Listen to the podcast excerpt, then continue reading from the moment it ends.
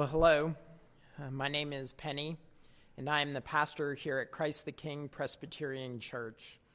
And it is great to uh, be able to provide this uh, virtual service uh, even while we are apart, even while we are separated. We are glad that we can come together in prayer.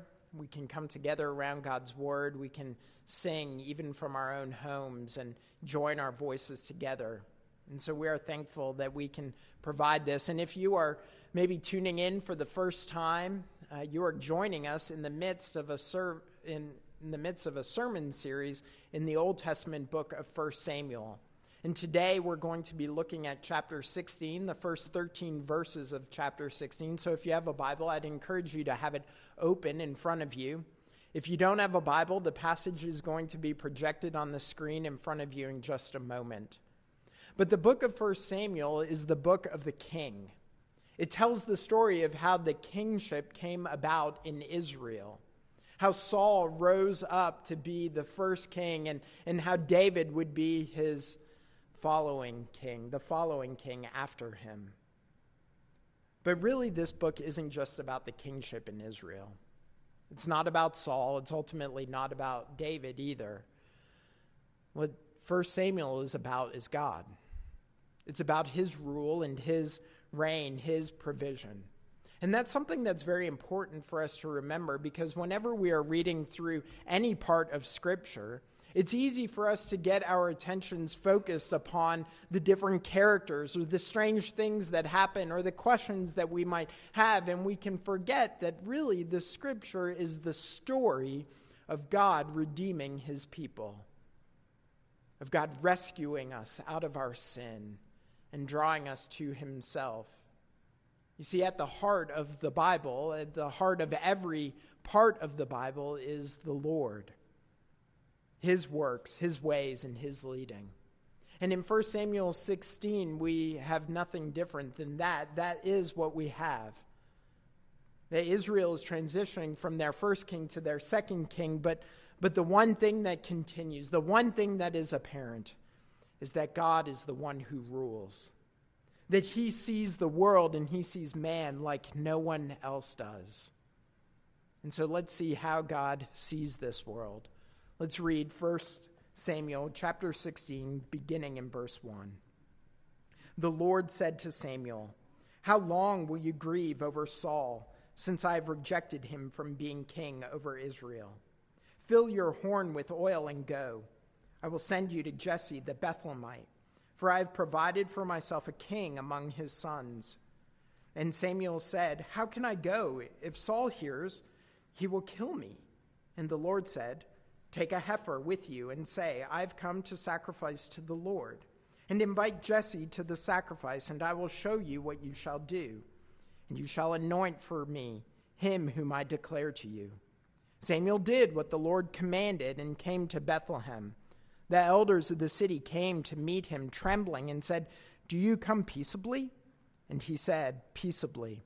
I have come to sacrifice to the Lord. Consecrate yourselves and come with me to the sacrifice. And he consecrated Jesse and his sons and invited them to the sacrifice. When they came, he looked on Eliab and thought, Surely the Lord's anointed is before him. But the Lord said to Samuel, do not look on his appearance or on the height of his stature, because I have rejected him.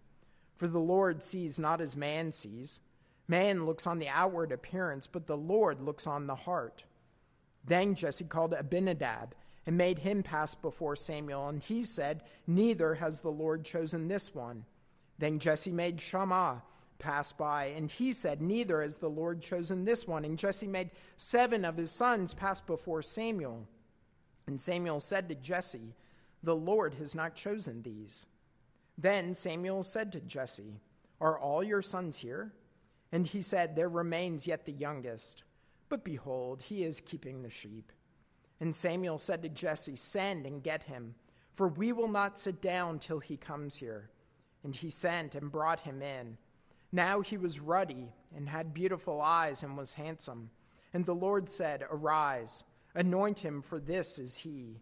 Then Samuel took the horn of oil and anointed him in the midst of his brothers. And the Spirit of the Lord rushed upon David, from that day forward. And Samuel rose up and went to Ramah. This is the word of the Lord. Thanks be to God. Let me pray for us. Our Heavenly Father, we thank you for your word. And we ask that as we come to it, that you would open our eyes so that we would see as you see, that you would soften our hearts so that we would know your truth, that you would unplug our ears so we would hear your word clearly, and we would follow you in all our ways. God, help us now, we pray, so that everything that we do in these next few moments honors you. We pray in Christ's name. Amen. Amen. Well, like everything else in our world right now, um, the baseball season has been put on pause. But uh, even though we don't have baseball to watch, even though we don't have Little League fields uh, filled with little boys and girls running around the bases, I know it's not hard for us to imagine what a baseball player looks like. You don't have to go to the field to see it. You know it in your mind, right? That regardless of whether you're at the Little League fields at Merriman or you're at Busch Stadium or the Salem Red Sox Stadium, you know what a baseball player is to look like. They all have similar things in common, right? You're going to see them wearing a jersey with their team name written across their chests, and they're going to be wearing their hats and, and gloves and cleats, and every one of them are going to be in baseball pants right? And it doesn't really matter what league you're looking at, what age group, where you are, this is what a baseball player looks like. We know this. And so you can imagine my surprise when the summer before my senior year of high school, my summer league team was playing in a week long tournament. And we, we drew this team from Ohio that we were playing against. And so we show up at the field and we start warming up down the left field line, and the other team arrives and they're wearing their caps and they're wearing their jerseys and they have their cleats and their gloves, but instead of wearing baseball pants, they were wearing shorts. And it was the strangest thing because baseball players don't wear shorts to play baseball. And it wasn't just any kind of shorts. It wasn't athletic shorts or basketball shorts. It were these spandex cycling type shorts. They were skin tight white and they had rainbow pinstripes. It was ridiculous. It was absurd. I remember my teammates down the left field line warming up, and we're looking at this other team, and, and we actually said aloud things like, Has the circus come to town? Like, this is a joke.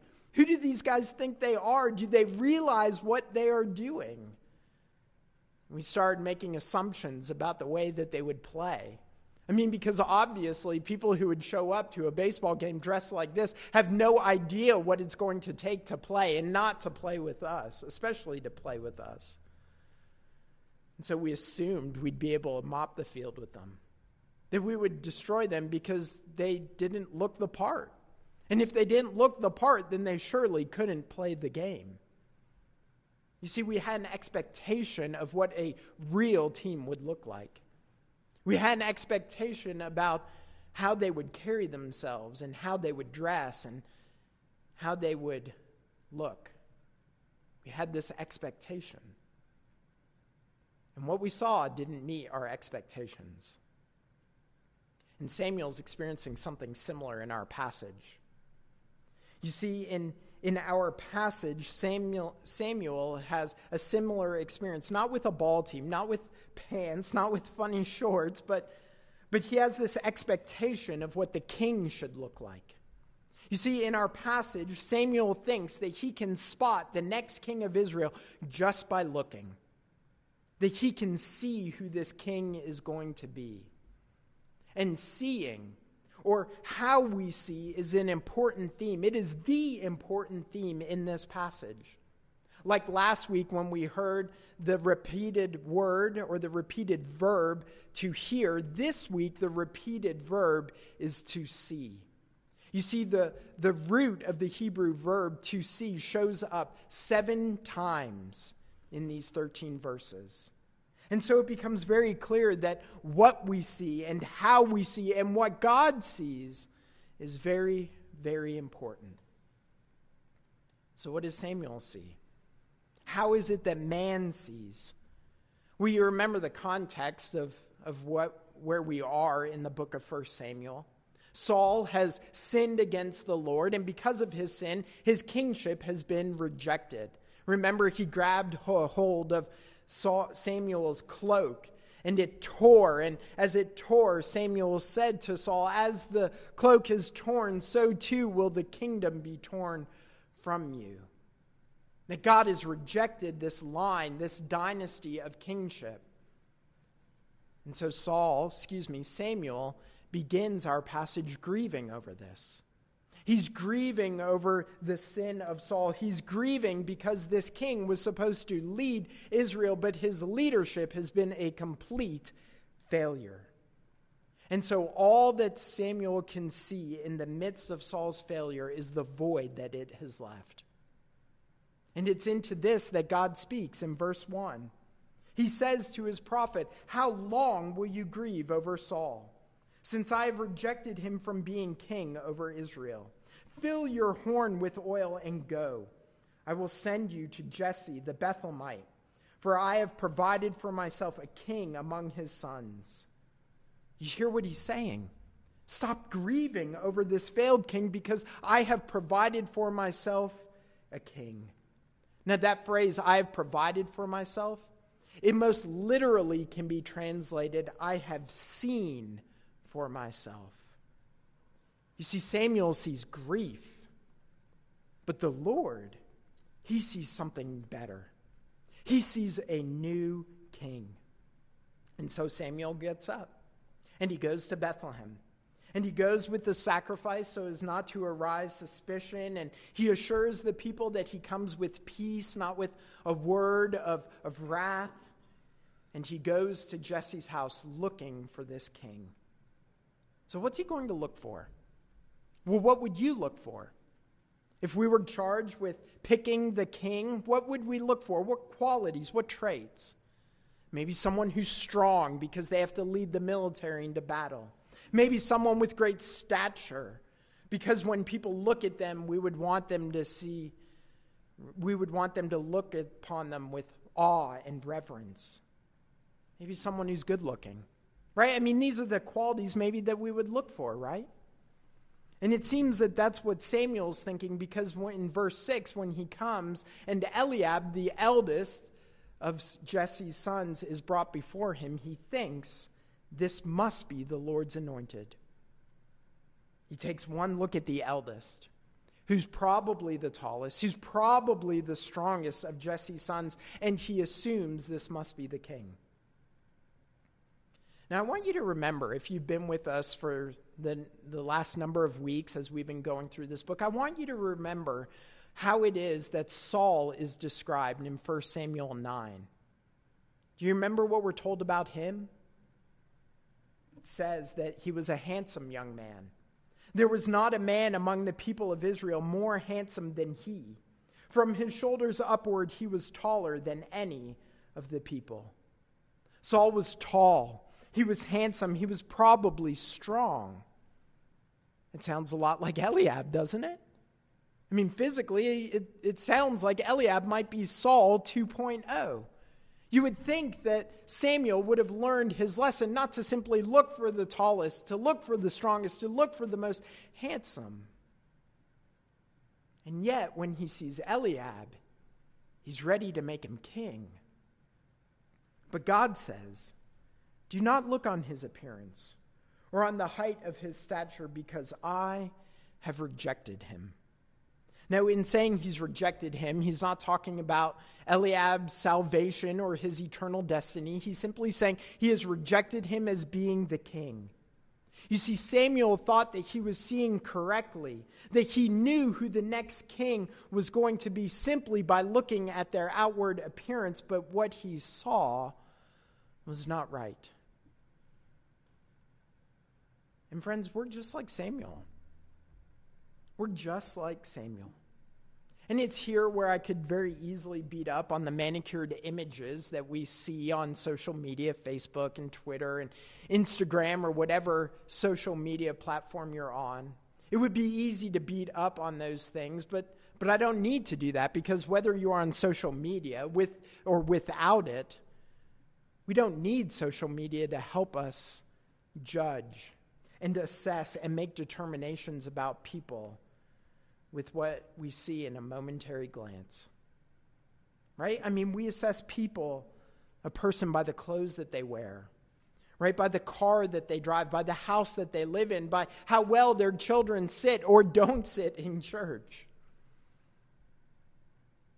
Right? We look at people and we think they look pretty successful, pretty put together, they look educated, and so they must be. And the adverse is true too, right? We, we look at someone who's disheveled or looks out of place, who looks like that team that I had to play that day, like they're a joke, and we think they must be. Right? I mean, this is what we do. But y'all, that's seeing as man sees. That's judging a person's quality, their character, simply by their appearance. You know, we do this even with religious people. We do this with religion. We look at people, we maybe hear the words that they say, we, we look at the way that they're dressed or the way that they present themselves, and we have this idea, this expectation of what a good churchgoer or what a good religious person is going to look like. But think about Jesus' day.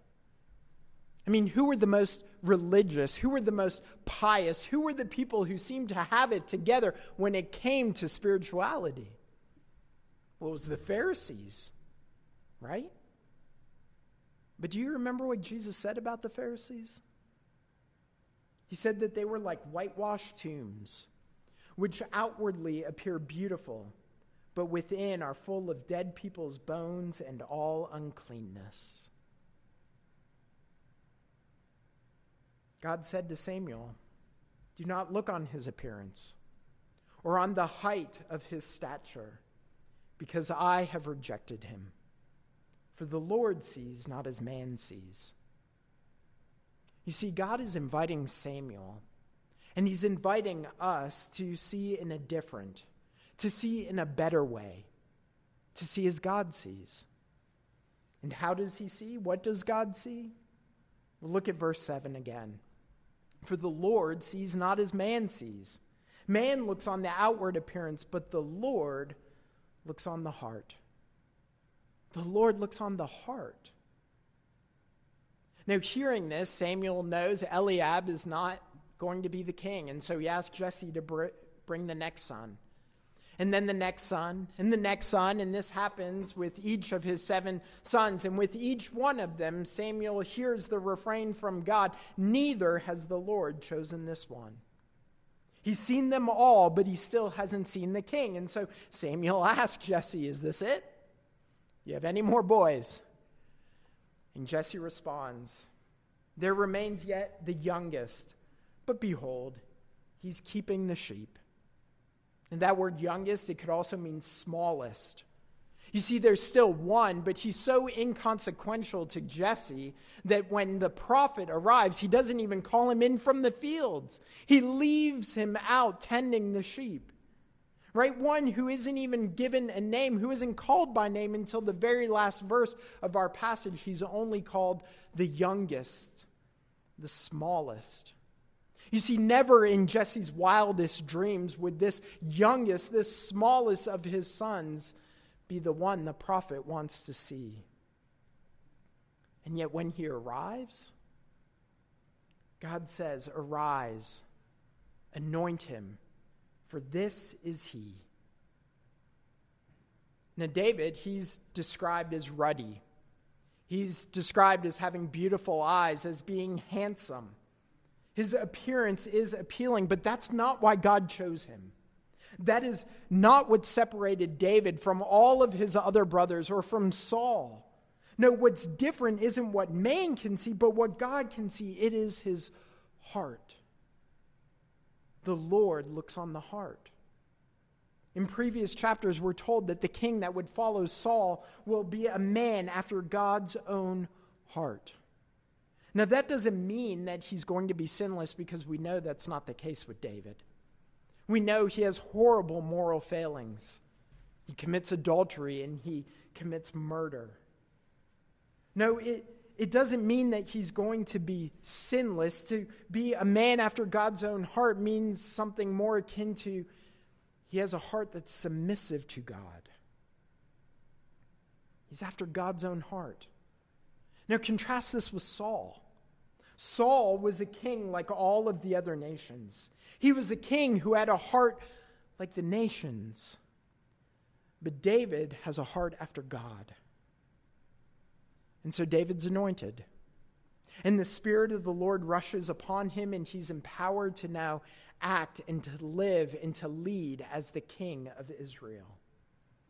The youngest, the smallest, the one they least expected. It's amazing, isn't it? And yet, y'all, this is just like God. This is what he does on page after page of the scriptures. God is constantly using and calling those that we would never expect him to call. He is constantly using those that the world sees as insignificant. He's constantly bringing those who are the smallest, the youngest, the weakest, the ignored. He's using them to do his will. I mean, think about the different stories that we have in Scripture where we see that, just even in 1 Samuel, in fact. It began with the story of Hannah. Hannah, this woman who was ignored in her house, who was treated poorly by another woman in her household, who was treated with insensitivity by her husband, and yet God heard her. God called her. God saw her and gave her a son in Samuel. And later in redemptive history, we see who is it that is going to bear and to, to, to parent the Lord Jesus? Mary and Joseph, right? Two no name people from no name town. Or, or think about the people who followed Jesus, whom he associated with, whom he called after himself fishermen and tax collectors and former prostitutes, people that the world had discarded. And when Paul talks to the Corinthians and he writes to them, what does he say about them?